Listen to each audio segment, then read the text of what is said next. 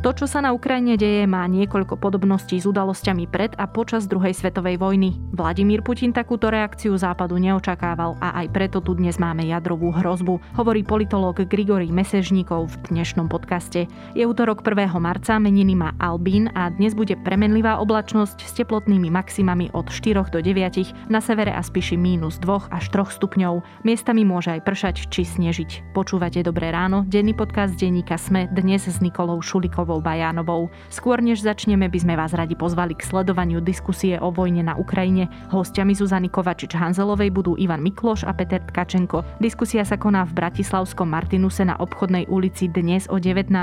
Kapacita je z dôvodu epidemiologickej situácie obmedzená. Sledovať ju ale môžete aj online na Facebooku a na YouTube denníka Sme. Teraz je ten najlepší čas zmeniť svet. Do nášho IT týmu vo Volkswagen Group Services hľadáme šikovného a kreatívneho administrátora cloud platformy Internet of Things, ktorý by nám pomohol formovať budúcnosť mobility pre ľudí na celom svete. Klikni na Volkswagen pomočka groupservices.sk a zisti viac o pozícii a benefitoch. Dobré ráno, čaká vás dnes dôležité pracovné rozhodnutie?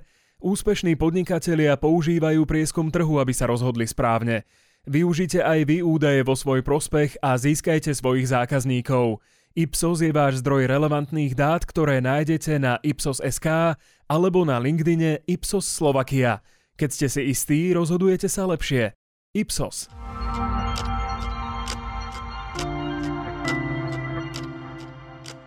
A teraz už krátky prehľad správ. Európska únia chce udeliť Ukrajincom, ktorí utečú pred vojnou právo zostať a pracovať až na 3 roky. Do únie doteraz vstúpilo najmenej 400 tisíc ľudí, pričom najviac až 280 tisíc ich šlo podľa OSN do Polska a najmenej zatiaľ na Slovensko. Slovensko požiada agentúru Frontex o pomoc pri ochrane slovensko-ukrajinskej hranice. Ako krajina v prvej línii si podľa ministra vnútra Romana Mikulca uvedomujeme, že ide o vonkajšiu hranicu celého šengenského priestoru. Spojené štáty prijali nové sankcie namierené proti Ruskej centrálnej banke. Zablokovali všetky transakcie Američanov, ktorých súčasťou je Ruská centrálna banka, Ruský štátny investičný fond a Ruské ministerstvo financií. Tvrdé ekonomické sankcie zrejme výrazne zvýšia infláciu v krajine, obmedzia jej kúpyschopnosť a investície. Bratislavské staré mesto ukončí výhody poskytované ruskej ambasáde a premenuje aj ulicu, na ktorej sídli. Veľvyslanectvo už nebude informované o verejných zhromaždeniach, ktoré sa konajú priamo pred ním. Išlo o výhodu, o ktorú žiadala Ruská federácia a ktorá bola nad rámec oproti iným veľvyslanectvám. Terajšiu adresu ambasády chce z Godrovej premenovať na ulicu Borisa Nemcova. A ešte novinka, súhrn najdôležitejších informácií o priebehu vojny na Ukrajine ponovom od včerajška nájdete každý pracovný večer v podcastovom feede Dobrého rána. V pár minútach v ňom zhrnieme v nasledujúcich dňoch to najpodstatnejšie, čo s inváziou súvisí. Viac správ nájdete na sme.sk alebo v mobilnej aplikácii Denníka Sme.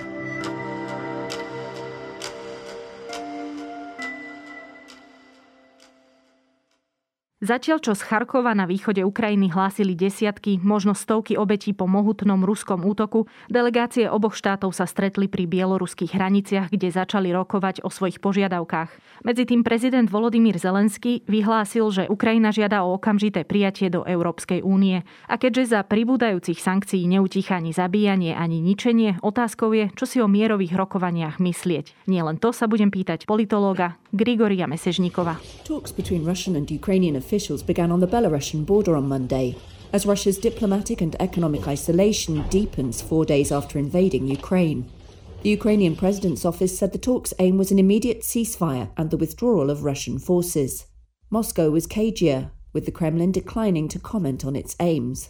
Russia calls its actions in Ukraine a special operation. Pán Mesežníkov, Rusi čelia veľkému odporu Ukrajincov, s ktorým podľa viacerých analytikov nepočítali, alebo teda minimálne Vladimír Putin s takýmto odporom nepočítal. Ak nie je prískoro na hodnotenia, v akom bode sa teraz konflikt nachádza a je toto veľký šrám pre Vladimíra Putina? To, čo sa momentálne odohráva, je v podstate katastrofa oveľa väčšieho významu, než to, čo sa udialo 11. septembra v roku 2001. Vtedy samozrejme tiež sa svet zmenil Západ sa zapojil do boja proti terorizmu, veľké investície, zmeny proste v spôsobe cestovania, množstvo vecí sa zmenilo a napokon ako tak sa podarilo tú akútnu fázu nebezpečenstva, povedal by som, že zredukovať. Momentálne vidíme, že jeden štát pred očami celého sveta likviduje samostatnú štátnosť susednej krajiny. Začalo sa to absolútne nevyprovokovaným útokom celoplošným na územie Ukrajiny. Samozrejme, tie síly sú neporovnateľné. Rusko je jadrová veľmoc, Rusko je krajina, ktorá naozaj disponuje obrovským množstvom vojenskej techniky a samozrejme podstatne väčším potenciálom, čo sa týka ako ľudskej síly. Napriek tomu Ukrajina odoláva. Myslím si, že v konečnom dôsledku odolá, ale podmienkou z našej strany je naozaj pomoc. Pomoc Ukrajine. Vy ste uvedli e, v úvode, určite sa dostaneme k tomu, že Ukrajina žiada o urychlené prijatie do Európskej únie. Ja by som povedal takto, že dnešná situácia úplne mení to nastavenie, ktoré doteraz existovalo v tom procese európskej integrácie. Ten proces bol zdlhavý, naozaj viedol k tomu, aby transformujúce sa krajiny postkomunistické zreformovali svoju spoločnosť, uskutočnili potrebné reformy. Tak tento model sa do 24. februára naozaj bol nespochybniteľný. Že 24. februára sme sa zobudili do inej geopolitickej reality. A dnes si myslím, že Európska únia, takisto ako transatlantické spoločenstvo, má záujem o členstvo Ukrajiny. Zatiaľ, čo predtým to bolo tak, že Ukrajina sa snažila. Asi tie argumenty, ktoré Ukrajina používala, neboli presvedčivé, pretože, presvedčivé, pretože ako som už povedal, ten integračný proces alebo prístupový proces, či už teda v Európskej únie alebo v NATO, bol nastavený na iné podmienky. Ale dnes tie podmienky sa zmenili. A ak chceme s tým zlom, ktoré momentálne stelesňuje tento režim, obstať v boji s týmto zlom, tak proste bez Ukrajiny sa mi zdá, už jednoducho nedokážeme. A preto v posledných troch dňoch, posledných troch dňoch došlo k radikálnej zmene v nastavení Európskej únie, na čo sa týka pomoci Ukrajiny v Nemecku, Nemecko proste ten celý svoj koncept interakcie s krajinami, ktoré sú v nejakom vojenskom konflikte, ktorého sa držali do 23. 24. februára, opustilo. A z pohľadu členských krajín Európskej únie, a teda aj NATO v konečnom dôsledku je, aby sme vypracovali rýchly proste rýchly variant prístupového procesu, ktorý umožní Ukrajine čerpať výhody zo svojej účasti na integračnom procese a v podstate spolu chrániť to, čo je pre nás najdôležitejšie. Demokratický režim a slobodnú spoločnosť. Ono sa aj vtipkuje, že nie Ukrajina by mala žiadať o členstvo v NATO, ale NATO by malo žiadať o členstvo v Ukrajine po tom, čo vlastne vidíme. Keď už hovoríte o tom obrate Nemecka, Možno vysvetlíme, že prečo Nemecko, ktoré nechcelo vyzbrojovať, obrátilo svoj postoj a dnes už hovorí niečo iné. Tak sú to ako dve roviny. Prvá rovina, že naozaj Nemecko sa vyhýba dodávkam zbraní do konfliktných oblastí. Respektíve tým krajinám, ktoré sa nachádzajú vo vzájomných konfliktoch. No ale teraz situácia samozrejme Rusko a Ukrajina je iná, pretože ide to o naozaj tzv. horúcu vojnu a Nemecko dlhé roky považuje svoje vzťahy s Ruskom za vynimočné práve z hľadiska jednak viny Nemecka za to, čo sa odohralo v druhej svetovej vojne a istých záväzkov, ktoré vyplývajú. Preto od Nemecka, Nemecko zaplatilo reparácie, proste Nemecko stavia na tom, že teda vzťahy s Ruskom by mali byť najlepšie. Ale na pozadí tejto celkom pochopiteľnej takej interakcie a tohto narratívu, ako si vypadla z toho Ukrajina. Pretože ak Nemci pociťujú transcendentnú vínu a zodpovednosť a z toho vyplývajúce záväzky voči Rusku, teda Rusku ako pokračovateľovi Sovietskeho zväzu, tak myslím si, že je zvláštne, že to sa nevzťahuje na Ukrajinu, pretože Ukrajina bola tiež súčasťou Sovietskeho zväzu. Ukrajina bola väčšmi zrujnovaná, zdeštruovaná e, v dôsledku druhej svetovej vojny, pretože jej územie bolo okupované celé, na rozdiel od Ruska. A zločiny, ktoré sa pachali na územie Ukrajiny, napríklad holokaust, že značná časť židovského obyvateľstva, ktoré teda bolo obeťou holokaustu, to sa odohralo na území Ukrajiny. A navyše ešte aj Ukrajinci oslobodzovali strednú, východnú Európu a v podstate celú Európu od nacizmu. Čiže Vezme brať do úvahy to, že povedzme dodávky zbraní Ukrajine v tomto konflikte by nejakým spôsobom porušovali tento narratív, sa mi zdá necelkom akože aktualizované. Hej. No a, a tiež tak do posledného viac menej okamihu Nemecko sa bránilo tomu, ale pochopilo, že tento narratív, ktorý zo strany Nemecka samozrejme veľmi poctivé, ono odraža reálnu zodpovednosť Nemecka, hoci je to iné Nemecko, to je pilier európskej integrácie, je to demokratická krajina, je to náš transatlantický partner, ale zobrali na seba tú zodpovednosť, proste pociťuje Nemecko tú zodpovednosť, tak to nemôže byť zatváraním očí pred tým, že v tej krajine, voči ktorej e, Nemci pociťujú tento proste pocit nejakej transcendentnej viny, sa formuje režim, ktorý vo svojich charakteristikách, najmä vo vzťahu k medzinárodným otázkam a vo vzťahu k susedom nie je veľmi odlišný a v niečom dokonca horší než ten nacistický režim, proti ktorému práve Sovietský zväz a k tomu sa hlási Rusko, počas druhej svetovej vojny bojoval. Teraz čo s tým treba urobiť? Tak čo je dôležitejšie? Akože zotrvanie na tomto narratíve za každú cenu? Alebo proste Zastavenie. Nevyhnutnosť, áno, zastaviť tento režim a zachrániť sa pred expanzionistickými e, prejavmi tohto režimu. Niekoľko porovnaní, analógií s druhou svetovou vojnou sa v tieto dni opakuje čoraz častejšie. Ako sa vlastne na to pozeráte vy, keď niekto hovorí o Vladimirovi Putinovi ako o novodobom Adolfovi Hitlerovi? Beriem to ako primerané porovnanie. Musím povedať, že ja patrím k tej kategórii analytikov, autorov, ktorí už minimálne od roku 2014 upozorňujú na to, že spôsob, akým súčasný kremelský režim, poviem to takto, asi to bude primeranejšie, než teda používať ako etnickú nejakú atribúciu, hej, Rusko, Rusky. Mm-hmm. V mhm. tomto prípade dôležité je, že ide o režim, ide o zastupcov tohto režimu. Tak tento režim pristupuje vo vzťahoch, e, teda ku vzťahom so svojimi susedmi podobným spôsobom, ako nacistické Nemecko. Poprvé hovorí o rozdelenom národe. Hej? On, Vladimír Putin už dávnejšie prišiel s konceptom rozdele, posledného rozdeleného národa. Pritom samozrejme to sa nedá porovnať. On má na mysli žijúce v iných krajinách ruské alebo rusko hovoriace menšiny.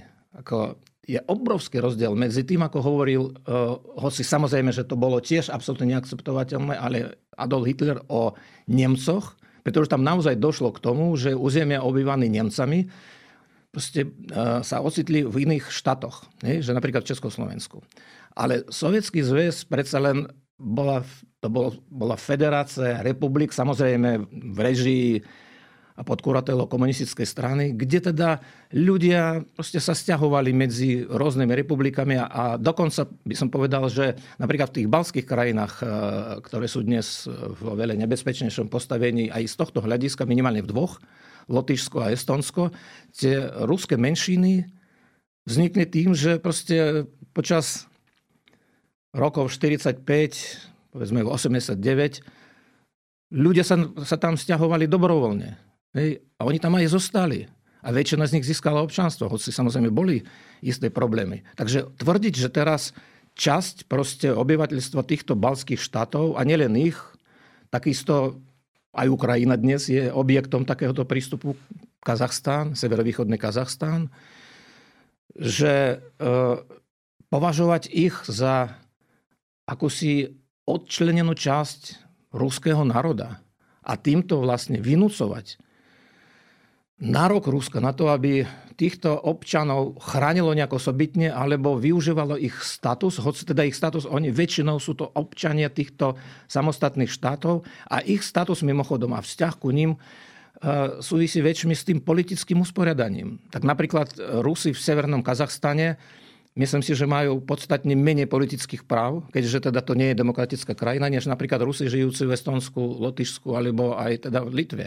No a čiže e, tak Vladimír Putin proste týchto ľudí považuje za časť proste historického ruského národa, ktorá ho opravňuje uvažovať o znovu obnovení ja neviem, toho usporiadania, ktoré, ktoré to bolo v Sovjetskom zväze. Čiže ten revizionizmus je.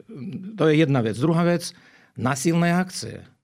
Okupácia je časť územia. Gruzinsko, Abcházsko, Osecko. v Moldavsku. E, na území Moldavska je vytvorená nikým neuznaná Podnesterská republika, čo je v podstate iba proxy Ruska. No a čo sa momentálne odohráva e, v Ukrajine, a podotýkam, že aj Bielorusko je objektom, v Bielorusku sa nebojuje, ale Bielorusko je dnes v podstate, to hovoria samotní Bielorusi, e, ktorí bojujú za slobodu v tejto krajine, je okupovanou krajinou. Neformálne ešte nie je anektovaná, ale už dokonca vznikla spoluzodpovednosť, keďže tento štát reprezentuje, hoci je to nelegitímny prezident, ale reprezentuje Lukašenko, tak Lukašenko vťahol túto svoju krajinu do vojenského konfliktu s Ukrajinou. No a Vladimír Putin naskočil na tento koncept, priorita etnických e, záujmov, potom snaha o revizionizmus, ešte tu je tá podobnosť e, toho, že Hitler stále hovoril o tej poražke v prvej svetovej vojne, nespravodlivosti toho versajského systému Vladimír Putin hovorí o ponižovaní, ktorému sa vraj e, Rusko nebolo ušetrené zo strany Západu po rozpade Sovietskeho zväzu. Pritom treba povedať, že Sovietský zväz prehral súťaž e, so Západom v rámci studenej vojny tým, že nedokázal efektívne e, vyriešiť svoje vnútorné problémy.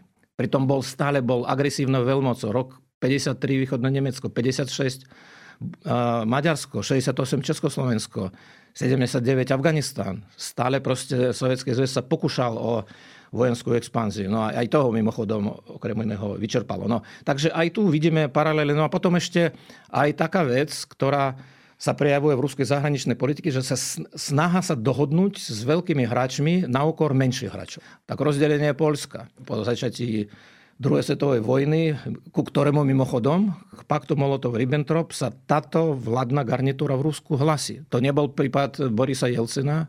Proste ruský vojensko-politický establishment považuje pakt Molotov-Ribbentrop za odôvodnený krok. Posvedcujú tým padom tento spôsob hej, politiky veľkých štátov, veľmoci. Tak Vladimír Putin stále navrhuje tento koncept, že poďme sa dohodnúť my, my, teda Rusko, a Spojené štáty, prípadne nejaké ďalšie e, veľmoce, najmä mu záleží na Spojených štátoch. No, tak ja poviem iba to, že na základe čoho Kreml chce dosiahnuť tento stav.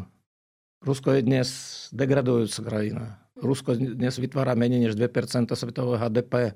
Pozrite sa na parametre, sociálno-ekonomické parametre ako Ruskej federácie. A proste jediný leverage, jediný proste nástroj, ktorý Rusko reálne, no ono sa nepoužíva bezprostredne, ale využíva v ovplyvnení okolitého sveta vo vzťahu k nemu v podstate sú jadrové zbranie. Aj, aj teraz vidíme, že Vladimír Putin siahol po metóde ako jadrového, jadrového vydierania. Ja predpokladám, že Západ e, zaujíme správny postoj a tento pokus e, Vladimirovi Putinovi nevíde.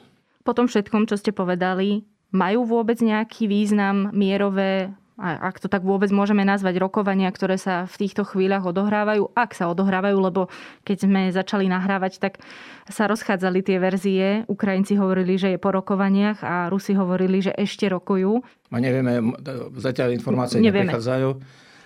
Tak viete, od tohto režimu sa dá čakať všetko. No tak e, medzi tými ukrajinskými delegátmi na týchto rokovaniach je minister obrany, je predseda poslaneckého klubu vládnej strany.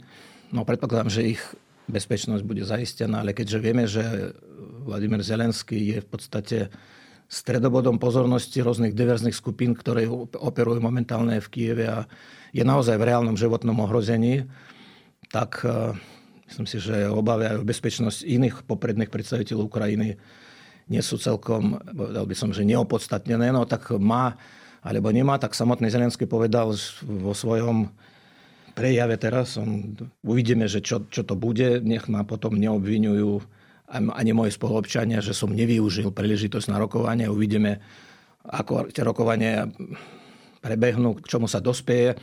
Ako pôvodná, pôvodná predstava ako Kremla bola, že budeme rokovať o kapitulácii. No tak po piatich dňoch hrdinského odporu celej podstate ukrajinskej spoločnosti, celej krajiny, Jednoducho to nie je možné, ale myslím si, že aj v, aj v prípade, keby išlo možno o menej úspešné proste odolávanie tomuto tlaku, veľmi teda pochybujem, že by sa našiel nejaký ukrajinský predstaviteľ zo súčasnej garnitúry, ktorý by e, súhlasil s rokovaním o kapitulácii. A ako základným cieľom Kremla je dnes zničiť ukrajinskú štátnosť. Samozrejme to nepôjde hneď, ale usilujú sa o vytvorenie nejakej alternatívnej Ukrajiny, to znamená zvrhnutie Vladimira Zelenského, podľa možnosti likvidácia a teda jeho aj ďalších jeho spolupracovníkov a nastolenie nejakej nelegitímnej vlády, samozrejme s príslušným narratívom. A potom teda po nastolení takéto vlády, ovládnutie celej krajiny, potrestanie, ako oni hovoria, že lídrov prevratu na Majdane, rozumiete, to je tiež niečo ako nepredstaviteľné. Takže ja teda od tých rokovaní veľa nečakám. Ešte bola taká úvaha, no ona je trošku špekulatívna, možno, že dnes už je pase. Viete, že západné krajiny zavedli sankcie, ktoré s najväčšou pravdepodobnosťou ovplyvňa situáciu finančného systému Ruska. To je čistá hypotéza samozrejme. Na to zatiaľ e, ja nemám nejaké potvrdenie, ale o tom sa diskutovalo, že možno, že Rusko touto snahou preukázať svoju vôľu rokovať sa usiluje, hoci podľa mňa už je 5 minút po 12. odradiť Západ od toho, aby zaviedol tieto sankcie, lebo aspoň ich odložil.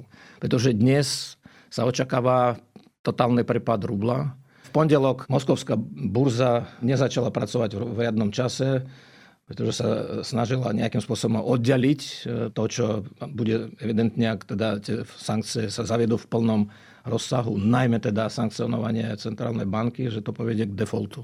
No a teda to rokovanie malo nejak presvedčiť ten Západ a možno, že boli dokonca úvahy, že teda aj to bude taká výmena, lebo Vladimír Putin vníma svoju interakciu s okolitými aktérmi ako pomer medzi výhodou a nevýhodou. Hej, že nejaká dohoda. No tak teraz povedzme, že my zastavíme na týždeň. Úplne povedal by som, že hypoteticky, dá sa povedať, že vymýšľam, ale vychádzam z toho, že ako sa správa tento režim v podobných situáciách. My zastavíme proste naše útoky, zostaneme tam, kde sme, nestiahneme sa, čo na týždeň, na dva týždne a vy zatiaľ presvedčte e, svojich západných partnerov, aby nezavadzali sankcie a ďalej sa uvidie. Posledná otázka. E, Vladimír Putin je to ťažká otázka, vidieť mu do hlavy, asi by chceli viacerí. A... Môžeme vychádzať iba z toho, čo on urobil. Mm. Hej, že ja ospravedlňujem sa, že vám skačem do reči, predtým, ako ste položili otázku, ale ja som už dávno ako skončil s takými úvahami, že čo by asi Vladimír Putin v tejto situácii mal na mysli, čo no. sa mu v odzovkách honí hlavou. Ja vychádzam z toho, že treba pri hodnotení toho, čo sa môže udiať, vychádzať z toho, čo už povedal a čo už aj urobil. A tu sa chcem spýtať, veď on musel rátať so sankciami, musel vedieť, že jeho, aj keď do istej miery pripravené Rusko, utrží ťažkú ekonomickú ránu, čo si myslíte? Akože toto všetko mu za to stálo? Trošku by som vám oponoval. On nepočítal, že prídu takéto sankcie. On počítal presne s tými sankciami, ktoré Západ uvaloval postupne. Počítal s tým, že tie sankcie budú také, aké boli doteraz, možno, že trošku silnejšie.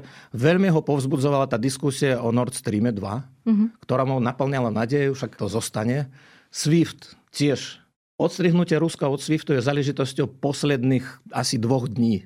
To znamená, on počítal so sankciami, ale on nepočítal s takými sankciami, ktoré teraz prišli. Čiže sa prerátal. Od 22. februára doteraz v postoji povedal by som, že slobodného sveta, nie je to iba ako západná Európa, no samozrejme sú v tom Spojené štáty a Kanada, ale v to, sú v tom Austrália, Japonsko a Tajván dokonca, čo je veľmi dôležité, pretože Tajván dodáva do Ruska súčasky, bez ktorých proste ruský obranný priemysel je absolútne nahratý. No, to znamená, že došlo k, povedal by som, že kardinálnej zmene v nastavení západu, kolektívneho západu na vzťahy s Ruskom. Takže áno, v tom sa on prepočítal, ale západ mu predtým vysielal signály, že on v podstate nemusí sa až tak veľmi bať. Čiže je to aj zrkadlo západu. Je to osobitná téma. Ja si myslím, že západ bohužiaľ za tých 8 rokov, ne, môže to nás mrziť najviac, že nevyužil možnosti, ktoré teda sa mu ponúkali na to, aby sa sám posilnil. To, že teda voči Rusku zavadzal také sankcie, ktoré teda Rusko samozrejme veľmi agresívne odmietalo etoricky, ale viem, že sa tak trošku aj smiali, že teda tieto sankcie, dokonca ešte povedal by som, že vystupovali ako takí trolovia, že trolili ten západ, že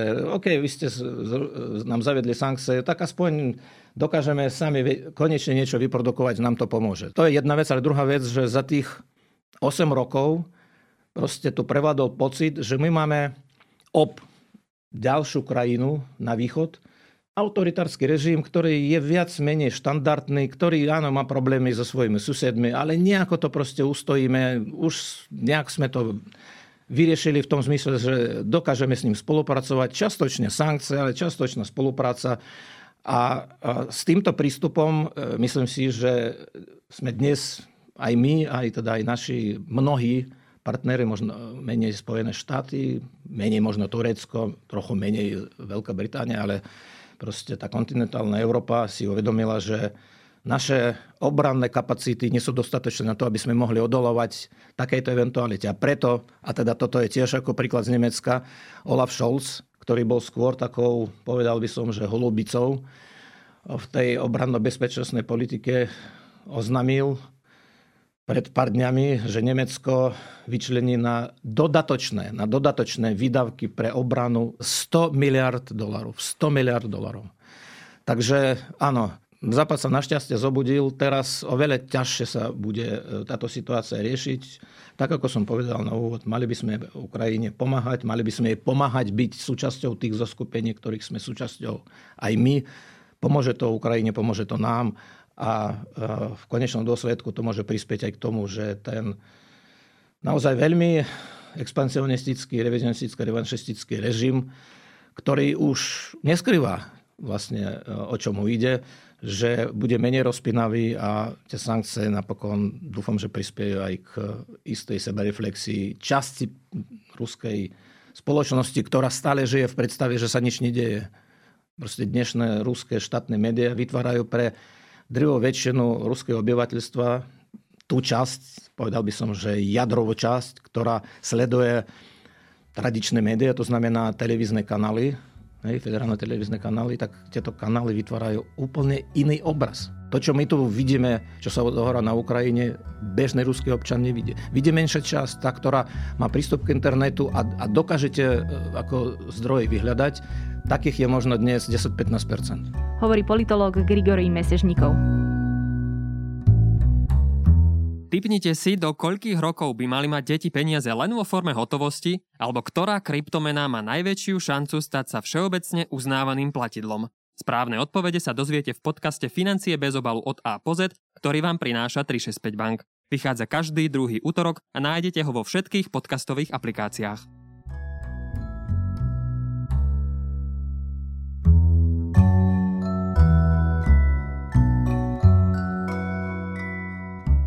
Mojom odporúčaní na záver sa vrátim k pozvánke na dnešné podujatie. Už dnes na obchodnej v Bratislave sa v knihkupectve Martinus koná diskusia o aktuálnej situácii s bývalým ministrom financií a exporadcom ukrajinskej vlády Ivanom Miklošom a komentátorom denníka SME Petrom Tkačenkom. Moderuje Zuzana Kovačič-Hanzelová. Pripomínam, že kapacita je z dôvodu epidemiologickej situácie obmedzená, ale diskusiu môžete sledovať aj online na Facebooku a na YouTube denníka SME. A okrem Dobrého rána dnes vychádzajú aj podcasty pravidelná dávka a Všesvet. Na dnes je to všetko, počúvali ste Dobré ráno. Moje meno je Nikola Šuliková Bajanová. Do počutia opäť zajtra.